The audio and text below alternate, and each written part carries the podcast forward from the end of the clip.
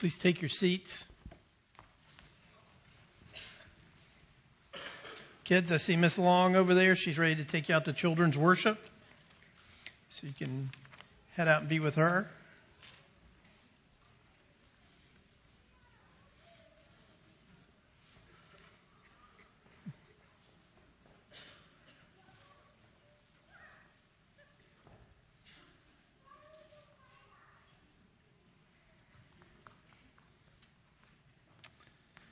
So the rest of us are going to look at, uh, as Kevin mentioned, the parable of the Good Samaritan. Uh, the text is uh, printed in the bulletin and also up on the screens uh, behind me.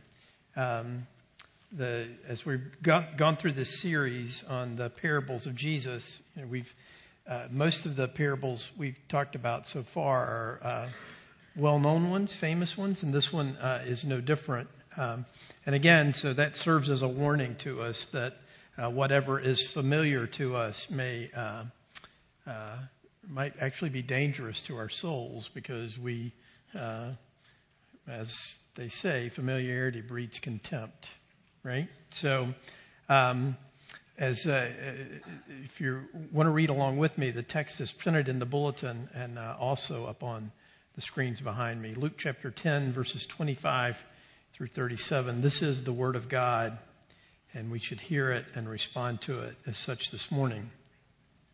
And behold, a lawyer stood up to put him to the test, saying, Teacher, what shall I do to inherit eternal life? He said to him, What is written in the law? How do you read it? And he answered, You shall love the Lord your God with all your heart and with all your soul and with all your strength and with all your mind and your neighbor as yourself. And he said to him, You have answered correctly. Do this and you will live. But he, desiring to justify himself, said to Jesus, And who is my neighbor? Jesus replied, A man was going down from Jerusalem to Jericho, and he fell among robbers who stripped him and beat him and departed, leaving him half dead. Now by chance a priest was going down that road, and when he saw him, he passed by on the other side. So likewise a Levite, when he came to the place and saw him, passed by on the other side. But a Samaritan, as he journeyed, came to where he was, and when he saw him, he had compassion.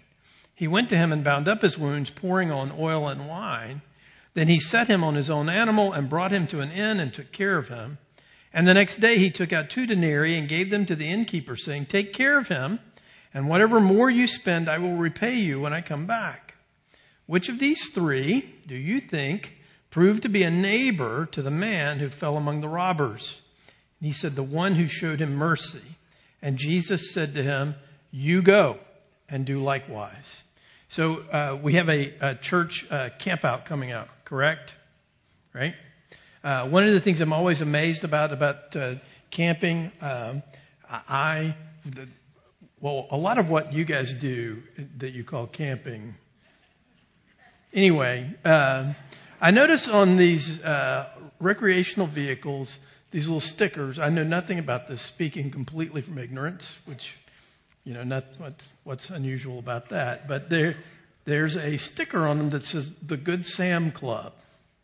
Now, I don't know what that is, but I see that sticker and I think, if you've got to have that to go camping, why would you ever want to go camping? Because this is a terrible story, right?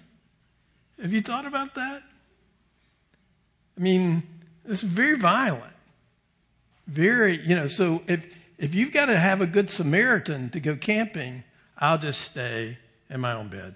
Thank you, right? No, no need for me to go out and do that. So I'm sure all of you will correct me and tell me what it's for and what a great thing camping is. I'm all for camping, more camping, but I just think it's weird that, that you would, that, that you would do that. So, um, because this is the thing you have to ask about the story as we, as we begin looking at it today is, what kind of world uh, do you live in? Uh, I mean, what kind of world is this, right? This is a world where a man simply walks down the road and he gets beaten up, stripped, and left for dead. And people walk by. Okay? So, so let's, let's, at the very outset, you know, we have to see that that's, that's what's going on here in the story. Now, now the problem with this story is, and the, and the problem with this, this parable is, is that uh, uh, people take this uh, story of the Good Samaritan and, and make it simply about uh, uh, serving the needy. Or they completely allegorize it to, you know, uh, as I read this week, I read two different accounts of this. You know, one, which I'm a little more disposed to, is, is that uh, the man in the ditch is all of us, right? that we're in the ditch and we need somebody to save us. Uh, another uh, crazy interpretation I read this week from a guy who's usually pretty good was that Jesus is the guy in the ditch. I won't go into that. It's wrong. Uh, I know that's not right. So, um, so as we, as we look at this, one of the things we have to do, and as we've done this throughout this series, is if we just take the parable as a, as a unit to itself and don't connect it to what's going on around it, we're, we're in, we're in dangerous territory. So we need to look at what's going on, what, what the context is and, and what's happening, right? So Jesus uh, earlier had sent out the 72 closest disciples on a preaching uh, and teaching and really wonder working uh, mission, right? So they, they've gone out and they've come back, right? And so we begin here reading in, in Luke chapter 10. Uh, the 72 returned with joy saying, Lord, even the demons are subject to us in your name. And he said to them, I saw Satan fall like lightning from heaven, right? It's like, it's like, uh, Jesus is the football coach. He's on the sideline. Uh, his boys have gone out there and they take the ball 95 yards down the field. They score a touchdown. They're running off the field. They're like, this is awesome. And he's standing there high fiving them. You're right. It's awesome. Great job. Way to go. It was awesome. I, I, I saw Satan fall like lightning from the sky. But because it's Jesus, you know he's got to rain on their parade a little bit. Right? So he says, uh, Behold, I've given you authority to tread on serpents and scorpions and over all the power of the enemy, and nothing shall hurt you. Yes!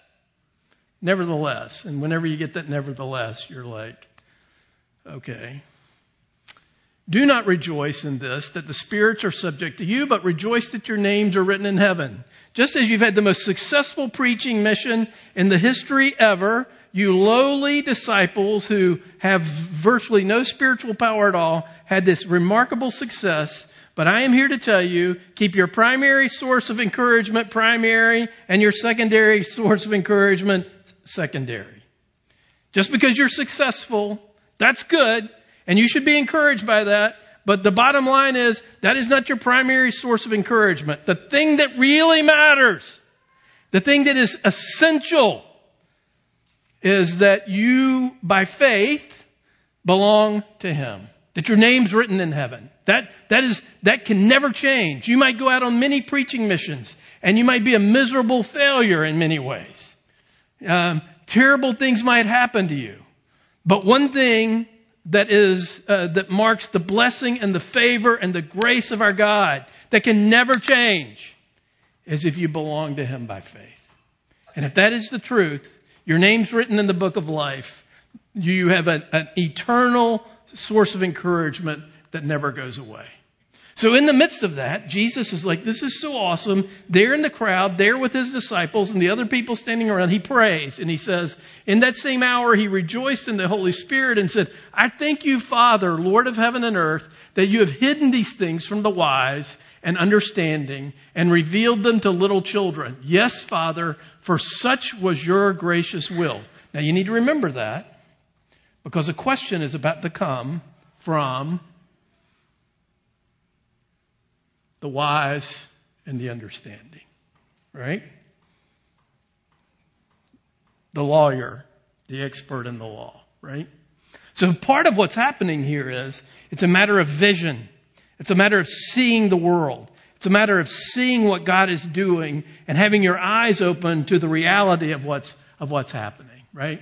Yes, Father, for such was your gracious will. All things have been handed over to me by my Father, and no one knows who the Father, who the Son is except the Father, or who the Father is except the Son, and anyone to whom the Son chooses to reveal him. Pretty profound picture, right? Jesus is, Jesus is making it very clear that what is happening here and the ability to see and understand and take God at His word is something that is sovereignly revealed by the Spirit of God to the hearts of His people. Next slide. And then turning to his disciples, he said privately, right? Blessed are the eyes that see what you see. For I tell you that many prophets and kings desired to see what you see and did not see it, and to hear what you hear and did not hear it. Right? So, so the fact of the matter is what he is saying to them is, you know, whatever else may be true about them, whether they're successful in their preaching mission or not, by the, the, by the sovereign grace of God, they have been, it's been, their eyes have been opened, their hearts have been opened, their ears have been opened, and they see, and as limited, and frankly, their understanding is quite limited, but they see Jesus, right? And, and they have a clue about what it is that God's doing in the world. And these people, not experts in the law, not, not uh, lawyers, not the wise and the understanding, Jesus marvels that God in His grace is kind of reversing the way we tend to think about things and revealing Himself in this way. So in the midst of this, a lawyer, now that, this is an expert in God's law. This is not, you know, somebody who, who does contracts or somebody who defends, uh, uh, people or that kind of stuff. This is, this is an expert in the law of God. Stands. Now, now it's important for us to understand that right off the bat. So in this culture, uh, Teachers sit and students stand. Remember when Jesus goes to the to the uh, to the uh, synagogue in Nazareth? It says he took the seat right and opened the scroll. The seat uh, was called Moses' seat. So the the teacher sits, uh, the student stand. So this man is trying to fake Jesus out by standing and by calling him rabbi. He is like saying, "I'm going to show you some respect while I trick you." Right? He's a real snake. Okay? Uh, he is not a, he is not a, uh, a, a, a good person, right?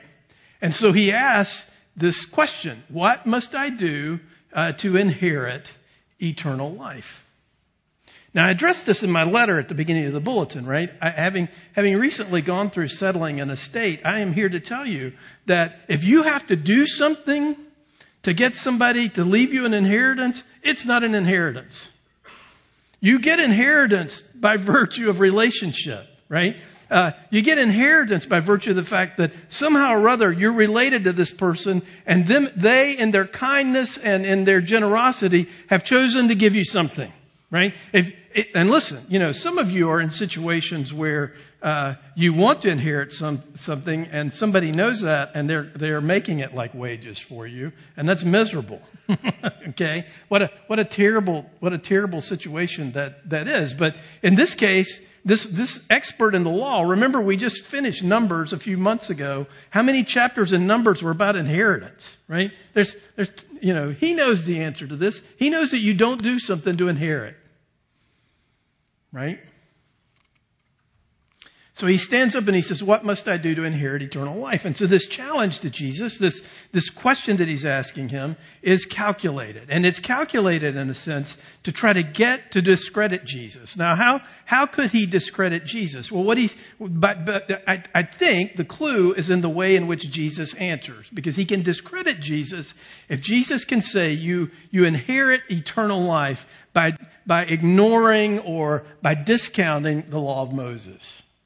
Right? Because if he can get Jesus to say something negative about Moses, uh, then uh, uh, then he can then, then, he can completely discredit him. It would be like being in a uh, in, in, our uh, theological tradition. We have Presbytery meetings, and in Presbytery meetings, all the elders and and and teaching elders, ruling elders, pastors, and ruling elders gather together. And one of the things that we do is we examine people, uh, men, to be pastors. And so uh, the founder of the Presbyterian Church was a man named John Knox from Scotland. And so if somebody gets up in a Presbytery exam and says John Knox was an idiot, he's going to be discredited. his, his, his chance of being uh, uh, ordained is next to zero, and in fact, someone might hit him. Somebody might hurt him, right? Somebody might, might take that very personally, right? And, and, and attack him for that. So if this teacher of the law can get Jesus to say something negative about Moses, he's got it. So look at verses 25 and 28, and that'll help us understand a little bit about how Jesus sees through what he's doing. The question is, teacher, what shall I do to inherit eternal life? And then verse 28, Jesus answers him, you've answered correctly. Do this and you will live. So you, there's a juxtaposition here between doing and life, right? That, that somehow or other, you know, let me answer your question. If, if, if you want to inherit eternal life by doing, I will tell you how to do it. I will tell you how you can do that, right? And so, uh, that's exactly what he says to him. He makes it very clear. Just do what Moses said. Love the Lord your God with all your heart, with all your soul, with all your strength, and with all your mind, and your neighbor as yourself. Simple. Next question. Right? Now, um, let me let me be very clear about this as as we look at this this morning. Right? Uh, if, if if you want to do something to inherit eternal life, Jesus is telling you what to do.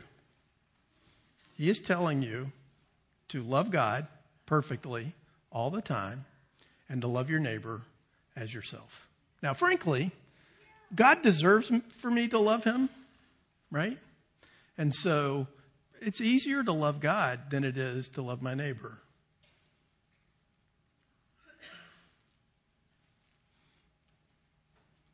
I think that's funny, but uh, because it's hard for me to find neighbors that always and in every case deserve my love, right? Which kind of gets us right at the at the bottom line here, right? Of who deserves our love. Here's the here's the thing. Uh, if you love God 100% of the time with everything you've got all the time, uh, and you love the people around you just as much as you love yourself, uh, then you got it made. You got it made. That's all you got to do. Nothing's changed. It's always been that way. Okay? Um, now, the sad part of this, uh, particularly in, in, the case for this man, is he thinks he, he thinks he's doing it. He he thinks he's actually an achiever, right? Um, it's like somebody saying to me, Steve, you know what? You know, if you try hard enough, you can play on an NBA basketball team. right? It's a 58 year old, five foot six man. Look, you know, it's there, buddy. You can do it. Come on, right? What's keeping you from doing it? Yeah, right? So once, once we get past that, then we have to confront the, the, the issue about whether we love God that much. And, and if you, and if you think, well, I love God all the time, let me ask you, how much time did you spend this morning thinking about something other than the love of God for you? How much time did you spend this morning thinking about other things, right? So, so you're not loving God all the time. Um, and certainly you're not loving your neighbors yourself. I used to think, you know, I used to think I was pretty good at this. I used to think I was, I, I did okay until, uh, till I got married. And one of the things that I came to, to realize, this is the, one of the, the great gifts of marriage is it gives you an opportunity to see what a terrible lover you are. Um, looking in the bottom of the freezer one day and there's just enough ice cream for one person. right? What a dumb example, right? But there's a moment there where you're like, oh, oh, what am I going to do? Right? So as, so as we look at this, Jesus is, is, is not falling into the trap. He's very, if you want to do something to get eternal life, this is what you do. So the guy's like, okay, you know, good enough. And he says, and then we get to the heart of the matter. He says, but he desiring to justify himself, right? And so not only, so one of the things that I love watching, um, uh, political TV shows is that some smart aleck uh, journalist will ask some smart aleck politician a question, and the smart aleck politician says back, "Well, I reject the premise of your question." I love that. I love that. I think what a great way to shut down debate. You know what? It's not just that you're. I'm not going to answer your question because your question is stupid. That's what he's saying, right? That is a dumb question. That's an inappropriate question, right? So, so Jesus, rather than doing that, he, he's getting to the heart of the matter. And the guy says, you know what I want to do is I want to justify myself. He's just like us. The temptation rings out of their human flesh all the time. So he's going to press Jesus. He's going to say, well, you know what, Jesus? Come on, let, let's give me some, some practical steps whereby I can justify myself. And let me be clear about this right here and now. That it, it, it is worthwhile to think about how do I get justified? It is a terrible thing to think that you can justify yourself. There's only one way in which we get justified. And the only way we get justified is if Jesus justifies us. The only way that I can, can, can be justified is by entrusting myself to the finished work, uh, the life, death, and resurrection of Jesus Christ for me. That's it. That's it. And so, so the premise of the question of what must I do to e- inherit eternal life, or the premise of the question of what must I do to justify myself, is a dumb question because you can't do it. You can be justified and you can inherit eternal life, but we get that by entrusting ourselves to what Jesus Christ has done, right? So, so desiring to justify himself, Jesus tells the story. Now, it's, it's, it's, it's a world famous story, one, uh, one that we're all familiar with, right? And so, uh, a man goes down between Jerusalem and Jericho, and on the way, he gets attacked, beaten, stripped, and that's an important detail that we'll come back to in a moment, and left in the ditch for dead. Shortly thereafter, a priest comes by. Now, this is beginning to sound like our typical joke, right? A priest, a Levite, and a whatever came by, right? They all, whichever way you, want to do that, right? So the priest comes by, uh, and he sees him. It's very clear that he sees him. He moves over and goes on down the road. Shortly thereafter, and maybe within feet or steps of uh, the priest, it is, it's not unlikely that the Levite was connected in some way to the priest. Right? Comes by and does the same thing.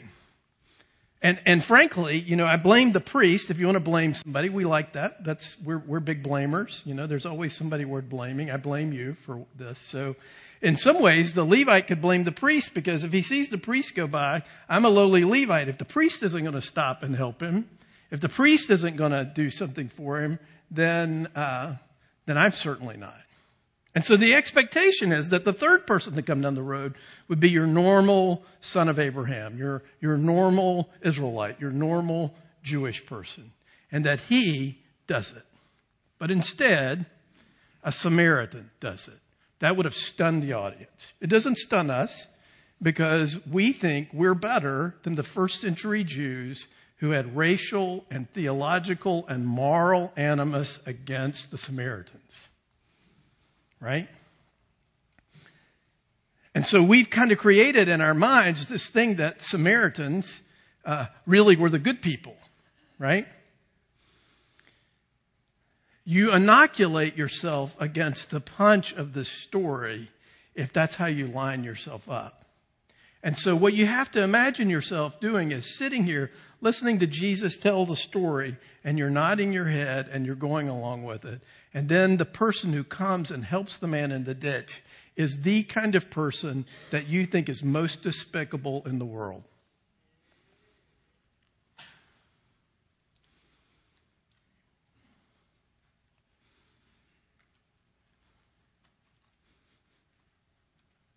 Okay. Now, we all got that list of who's the worst people in the world, right? Either by politics or by philosophy or by race, origin, class, you know, uh, whatever, whatever you look down upon or judge someone, but because of these things, the worst person you, you can imagine, the most unworthy person you can imagine, is the person who stops and helps. Now, the, the irony in all of this uh, is, uh, is, is dramatic because Jesus makes it clear to us that the man in the ditch is unclothed. And I, I've pondered that for years. Like, why is that an important detail. I think it's an important detail. Bear with me in this is that the priest and the Levite, as they look at him, can tell he's Jewish.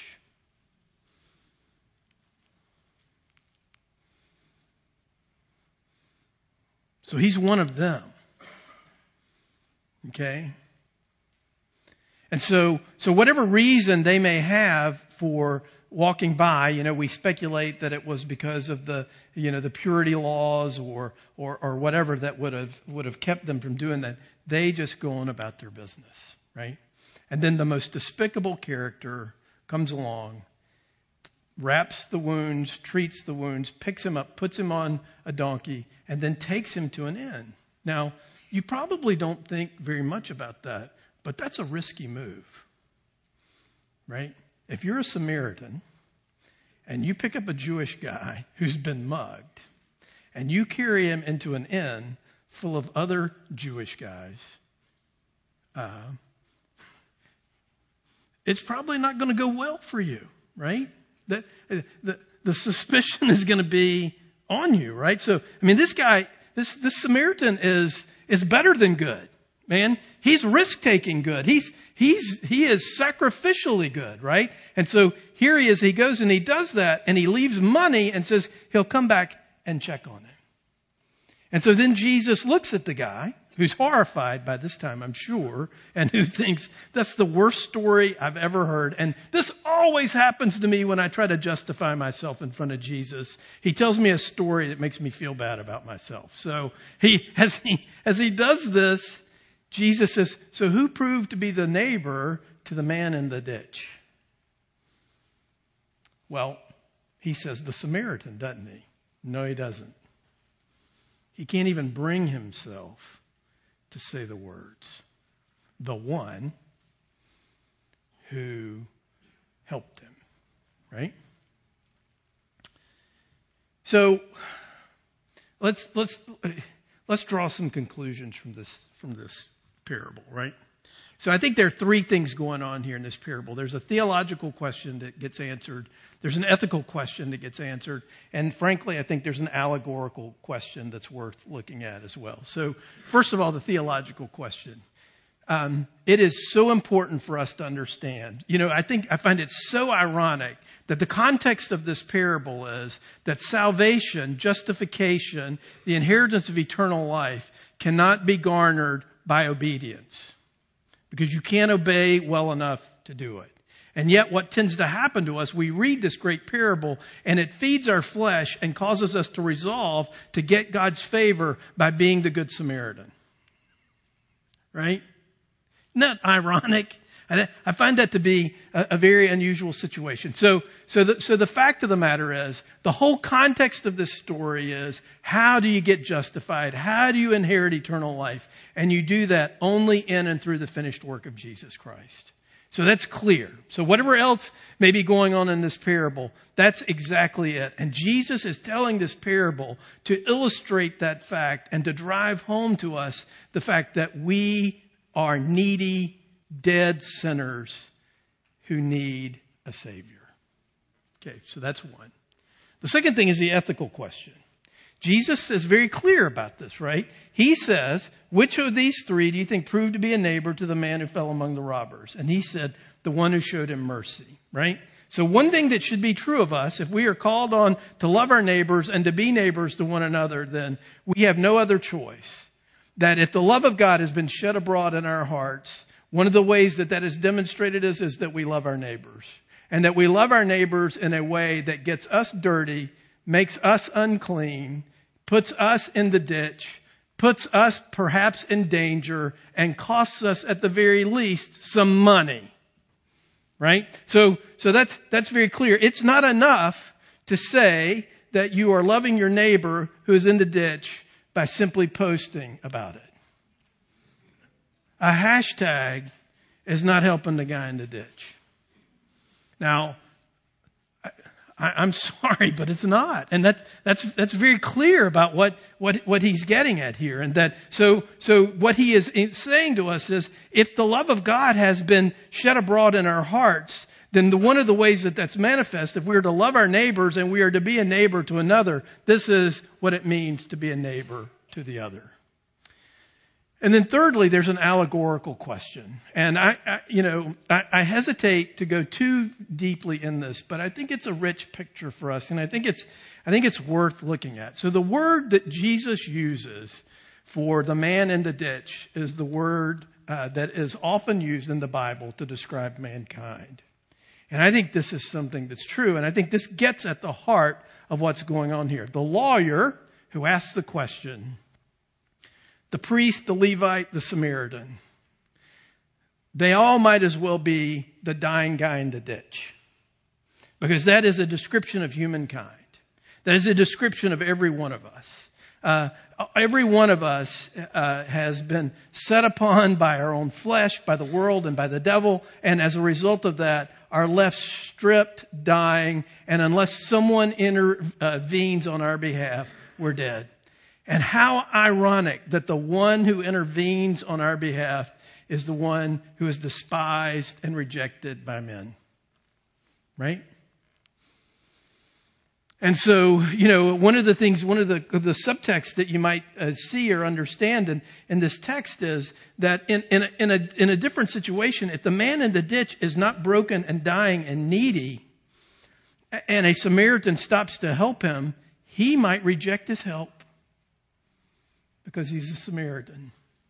But because he has no choice, because he is broken and dying and, and his life is ebbing away there as he is in the ditch, he needs the help.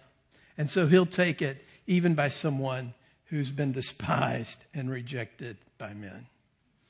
Listen, you're dead and in a ditch. And unless Jesus makes you alive, unless he comes and binds you up and gets you up and carries you and promises to come back and get you, you're dead.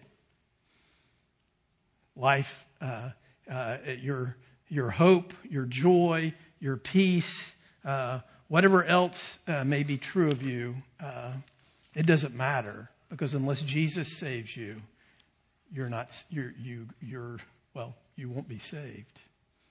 And so I think that gets us back to where we started, and that is how do you view the world? And how do you view yourself? And how do you view the question of how do I inherit eternal life? How am I justified? For I received from the Lord what I also passed on to you. The Lord Jesus, on the night he was betrayed, took bread, and when he had given thanks, he broke it and said, This is my body, which is for you.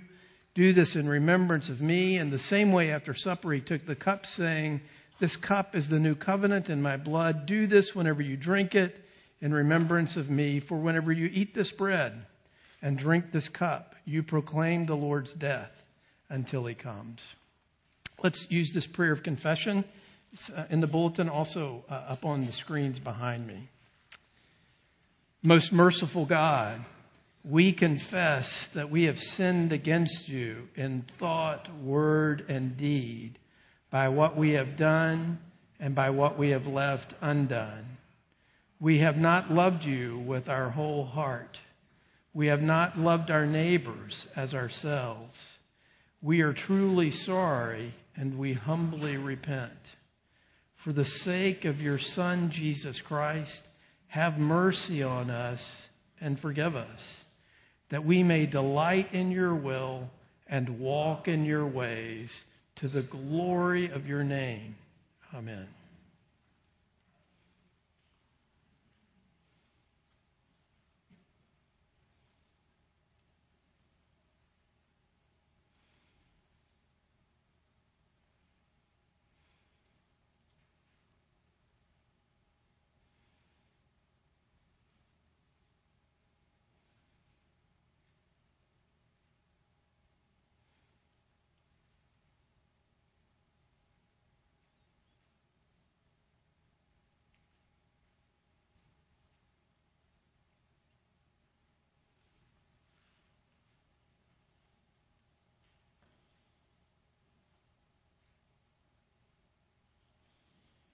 Believer, hear these words of encouragement.